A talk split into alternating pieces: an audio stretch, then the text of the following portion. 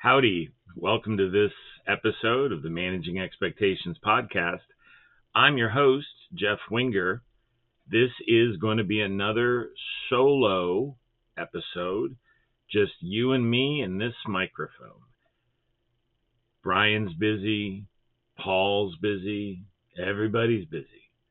But uh, I think that there's some stuff that you would find interesting. So give it a give it a chance. Recently, uh, the world observed or or took notice of uh, the 25th anniversary of the Hong Kong handover from British rule to Chinese rule. That took place in June of 97 I wasn't in Hong Kong, but I did cover the event uh, in as it was observed by people who cared in Portland, Oregon. It was probably a combination of the World Affairs Council and the Northwest Chinese Cultural something or other. And there were a bunch of people who were either expat Hong Kongers or Brits who knew Hong Kong or Americans who knew Hong Kong or could at least find it on the map. Uh, it was a big deal. And we watched uh, it over a, a, cable hookup, and uh, there was uh, talk about it, and and uh, that's that was a morning's activity. This is on my mind because while the Managing Expectations podcast doesn't talk about uh, politics in the sense of advocacy, uh, we aren't ignorant of developments around the world.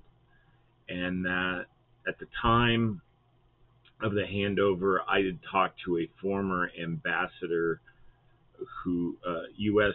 ambassador to China, who had retired and was living in Minnesota, and he had made himself uh, available to the press. And he was a very interesting guy, and he said it is inconceivable that the Chinese would uh, be brutal uh, to Hong Kong uh, at, at, this moment. He said it would it would damage their their international reputation. It would set them back, and he was right. He was right until recent years. So give it 20 years of relative uh, peace and prosperity and non-interference from Beijing and the Chinese Communist Party. And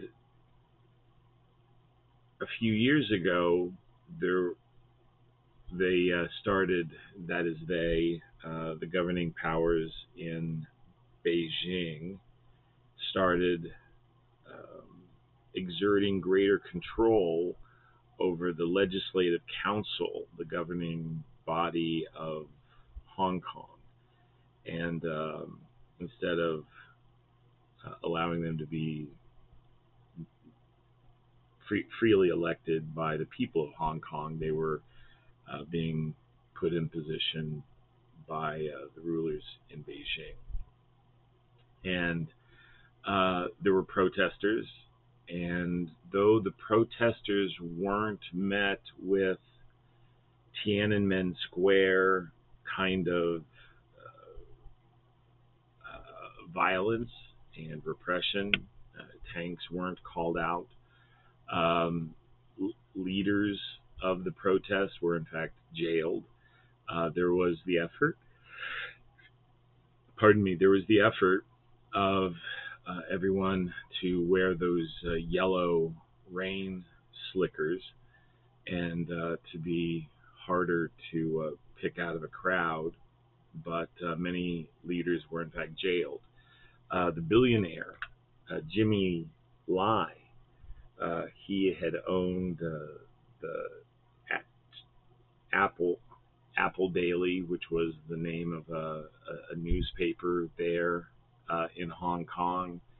Um, I remember seeing him interviewed on uh, 60 Minutes many years ago, and he talked about being a child and you know sneaking illegally uh, from the mainland into China, and somehow he had a taste of chocolate for the first time, and in his life he had never tasted anything so wonderful. And this was this is I think notable just because it's something that we take for granted in the West. And these are the simple pleasures that people around the world want to have, but they're prevented uh, from doing so because of uh, the regime that they live under, or the poverty that they suffer, or sometimes both. So, a guy named Deng Xiaoping, uh, who had in fact had suffered during the Cultural Revolution, but in due course became premier of China, opened up the the Chinese mainland to the West, to capitalism. Uh, he said things like, "To get rich is glorious." Uh, people said, um, uh, "Well, isn't it contrary to the Communist Party uh, to want to act like a, a filthy capitalist?" You know, and and he said uh, that he wanted uh, capitalism with Chinese features. So that started, and then in the 90s, the Chinese were entered into uh, the WTO or the World Trade Organization. And that was a huge deal. It was huge because it allowed access to markets such as um, it allowed China access to Western markets. It allowed uh, aspects of China into uh, that is Western markets into China, and a lot of corporations, a lot of Western corporations, you know, if, um, just saw green and didn't see um, didn't see communist red.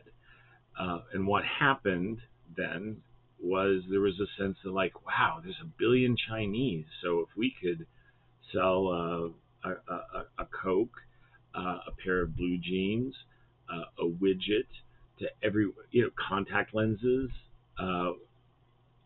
to everyone in China, will we'll, we'll be richer than Croesus, and that might have been true, and to some extent, it may have been true, but China is um, de- defies easy understanding for the Westerner. Uh, for one thing, just because of its scale, it's so much bigger. There's 330 million people in America right now, and it seems like you know you can't go any place to be by yourself. Um, China is roughly the same geographic space as as the U.S., um, but there's four times as many people now. It's 1.3 billion people, maybe. So if you think there's competition for the last job that you applied for, imagine if there were a hundred times more people uh, applying for that job. It's why the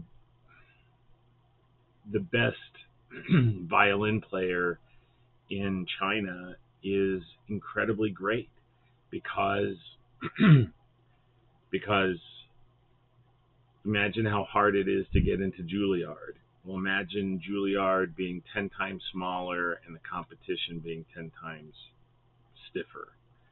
Um, they have a lot of really accomplished people, but they also have, that is, China has a lot of people without jobs, a lot of people who are squan, you know, who who who do live in poverty. And while uh, since their admittance into the WTO, there's a huge. This is what I was saying about scale too.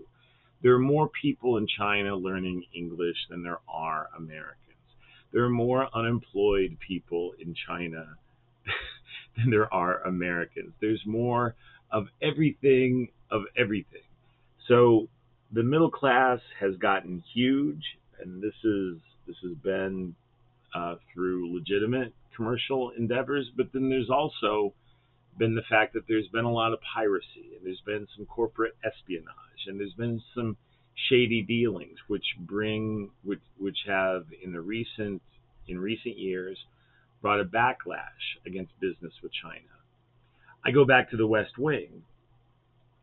Uh, there was an argument made uh, in one of the episodes, and so you know this is Bleeding Heart, Aaron Sorkin writing for uh, a, a, career diplomat played by Hal Holbrook, and he said, "Well, um, if sure there are prisoners sewing soccer balls uh, in China with their teeth, but the only way we can hope for progress is to bring them into the family of of nations. So why not sell them a burger and fries?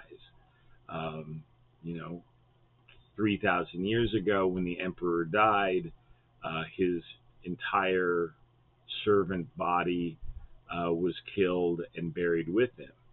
So today's political uh, repression is, in fact, historically speaking, progress. Uh, the the character in the West Wing goes on and says, uh, of course, there's a good chance that I'm wrong, and that bringing them into the family of nations isn't going to lead to greater um, uh, progress and uh, a more tolerant and open society. But even if that's the case, why not sell them a cheeseburger and a Coke as long as we're at it?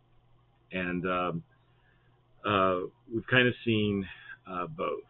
Um, it would seem now, uh, after uh, greater saber rattling about Taiwan um, than we've seen previously, after political oppression in Hong Kong uh, over in recent years, and um, uh, and then of course the the plight of the Uyghurs, who are a um, Muslim minority in China, uh, uh, in a Western province, and there are chilling reports of ethnic cleansing and um, incarceration, forced, you know, really concentration camp uh, uh, internment.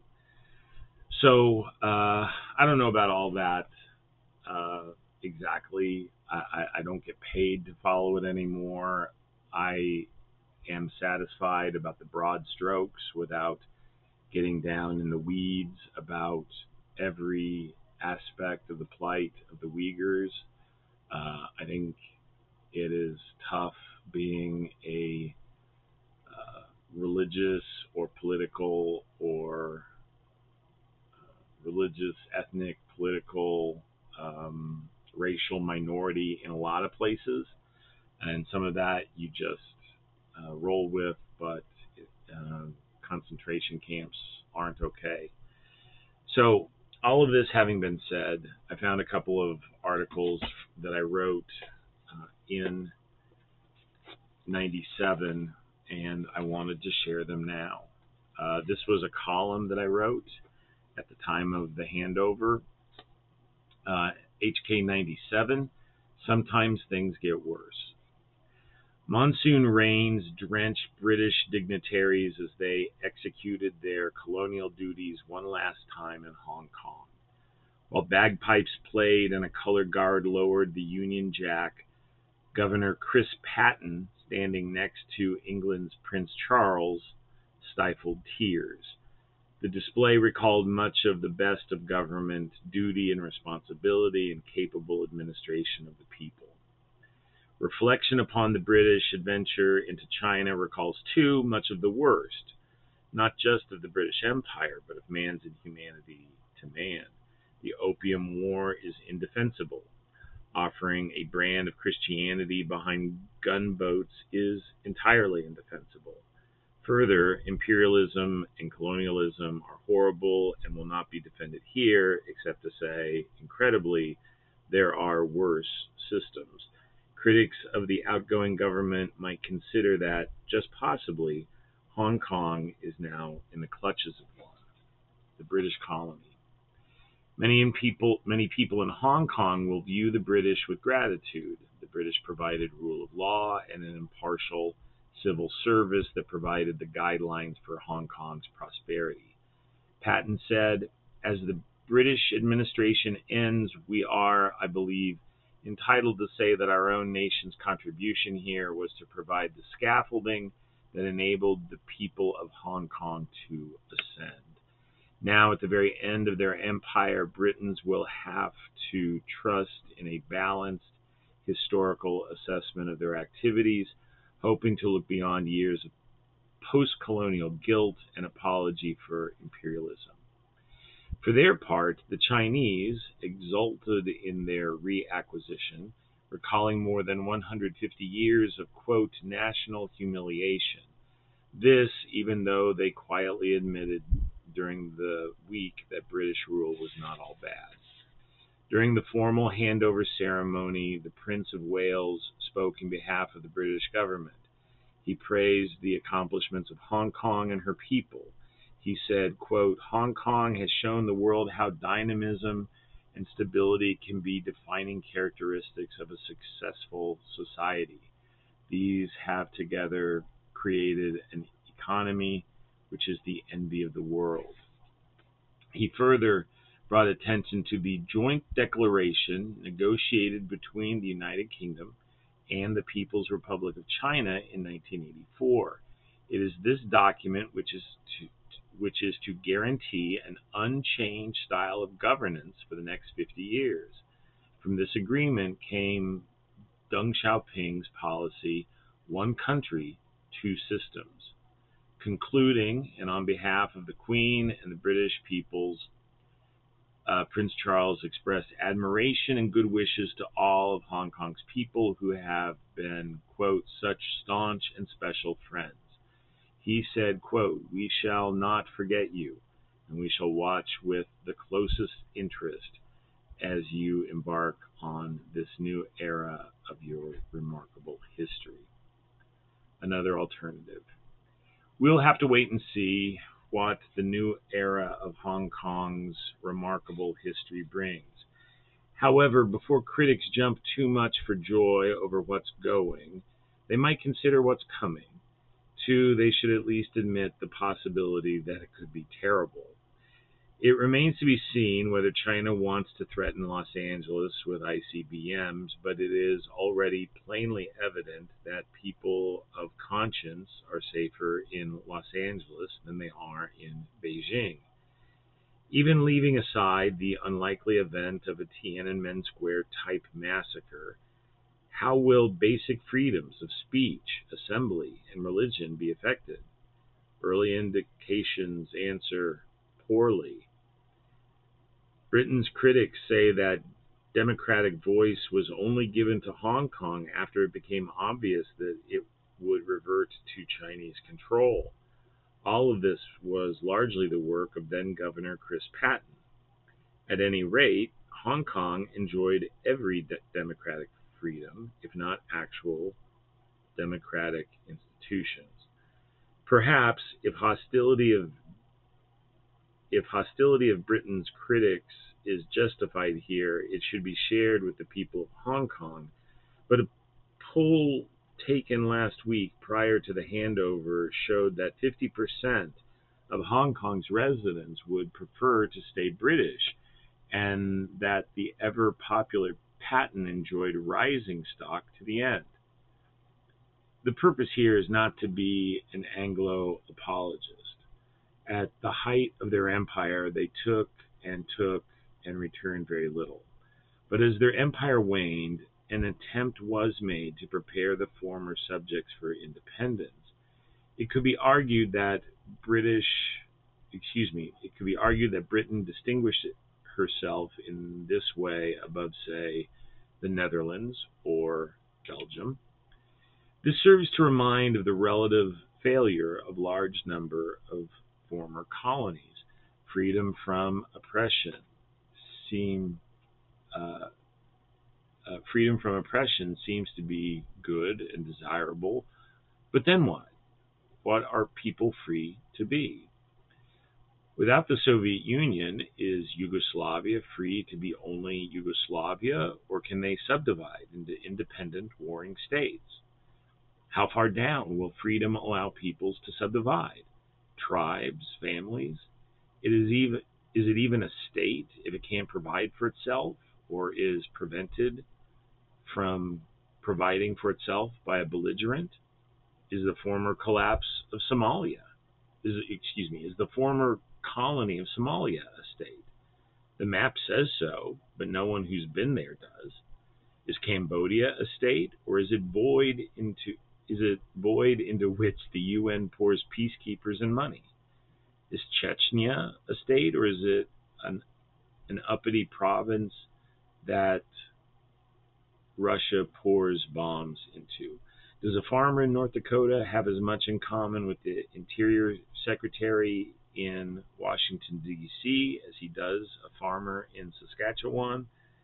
There is change in the world, always change. However, it does not follow that the change is always for the better. Indeed, things can and do get worse. Professor Thomas Sowell, in his book Migrations and Cultures, remarks After the fall of Rome, the races of Western Europe were the same as they had been before but the dissolution of their cultural institutions left them far below the material and intellectual levels achieved by their ancestors. Europe's recovery took centuries. The world defies mankind's attempts to box it and label it and stack it into tidy rows. Not every alternative offers dynamism and stability and a scaffolding to ascend. Not every alternative offers a measure of law and order. To the extent that these things have existed, be happy. Things can always get worse.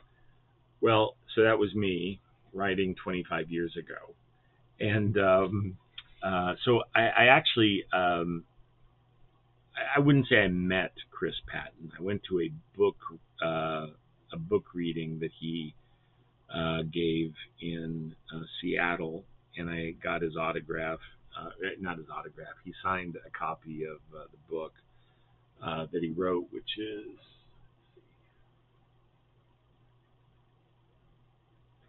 called East and West by Christopher Patten. He was a, he was he was a really smart guy. For a minute, he was um, foreign minister for the European Union, but I'm sure he's retired now. He was a boomer, so he's, you know he's an old man. Anyway, um, uh, so it was supposed to last for 50 years. I, I think the point that I was making was um, Hong Kong was never free in the sense uh, it, it, was never democratic in the sense that you know whatever you vote for the mayor, you vote for the you know you, you vote for people. Though the British did start to uh, instruct or institute aspects of that with the Legislative Council before they left. Um, it was this weird and and wonderful mix. Uh, um, Mrs. Wenger and I visited Hong Kong uh, for what uh, five days and four nights in um, late 95. And it was just this bustling, kind of wonderful, huge city. I mean, it was it was the things you like about a city, but it was, I, I mean, you know, as far, as far as being tall and gleaming and shiny, but then there was also this uh, neighborhood ferment, and you know some of that wasn't as great. There was some terrible smells. There was pollution. People would dump their trash in you know streams, uh, you know in the area. Um, uh, they hadn't built the new airport yet, so like the airport was in the middle of all these skyscrapers. So I mean, you would be you'd be on the street in Hong Kong and like a, a jumbo jet would just like drop like you know really really steeply uh, to uh, make the landing there in Hong Kong. Um, so, so and there were and there were people everywhere and they were united in this. They were trying to make a buck. And i don't know maybe they were motivated by you know the abject poverty in much of mainland china. And like jimmy lai they got a taste of chocolate and they wanted another one so the chinese would come to hong kong to prosper materially. The British, and look, the British, the British are some weird cats too. You know, they just like they like to run stuff, and so they don't they don't really care about being democratic. They just like they've read the classics. They know Disraeli and they know, you know, the Duke of Wellington, and they can just govern and uh, at least as at, le- at least as as well as anybody and better than some. So uh, here you had like these British administrators and Hong Kongers who didn't really want to run things. They just wanted to be left alone to, you know, sell a fake Rolex or open a noodle shop or whatever. And it worked pretty great for a while and uh, you know a lot of you know Hong Kong was much of the setting for uh, John le Carre's Honorable Schoolboy, the Honorable Schoolboy, and he in, at the beginning of that book he quotes the poet W. H. Auden, who wrote, um, "I and the public know what all the schoolboys learn." He to whom evil's done does evil in return. That, sad to say, sounds like more where we're at today as the scaffolding of institutions are being dismantled. Uh, there's threats of wars, of war. Uh, you know, I, I do think one thing is is notable uh, when Charles says, uh, "We shall not forget you, and we shall watch with the closest interest as you embark on this new era." Well, that was true for 20 years, but you know, stuff happens. You know, it's like it's like telling someone, you know, oh you know you're friends with somebody and they move away. Oh we'll write all the time. We're just a phone call away. You know email and you know social media. It's just like it's just going to be we're just going to stay so close forever. And you know 20 years is a long time. People move on. And Prince Charles could say, "Well, we're going to be watching. We're not going to forget you. We're keeping an eye on you." But you know, really, did they? Will they?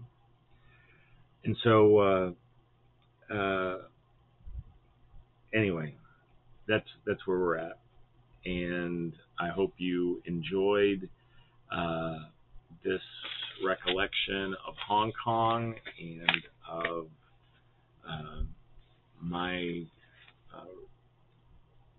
my impression of the handover 25 years ago. Obviously, we we hope for uh, we hope the best for people of goodwill wherever they can be found. So, uh, this episode of Managing Expectations podcast has been brought to you by the Managing Expectations podcast. Please check us out at managingexpectationspodcast.com. Also, you can go to mrswenger.com and buy awesome handmade stuff. Additionally, please go to allinadream.us, allinadream.us for All in a Dream comics and books in downtown Denver, Colorado. You can find us on Instagram, on locals.com, and uh, continue to uh, find our podcast on Apple, Stitcher. Well, I don't know about Stitcher. I always say Stitcher, but I don't ever don't know if we're actually on that. Apple, Google Play, Spotify. Oh, for heaven's sake! And don't forget, don't forget awesome Refresher podcast right now, Chris Levine has got us slipping into that twilight zone. It feels like being cloned, and uh, uh, he's really uh, Levine remains Bruce Springsteen to my John Cafferty and the Beaver Brown Band. So uh, listen to uh, the Refresher podcast, the pop cultural uh, therapy podcast. So that's it that's it for now. Uh, I hope to have Brian and Paul back sooner rather than later. Thanks for listening. Oh, don't. Oh, also this: like, subscribe, share, share with a friend. Tell them that you dig the podcast. Tell them you dig the merch. You dig the print art. That you dig the T-shirts. Man, it's just, it's just, it's groovy if you do. All right, everybody. Uh, peace and prosperity. Jeff Wenger out.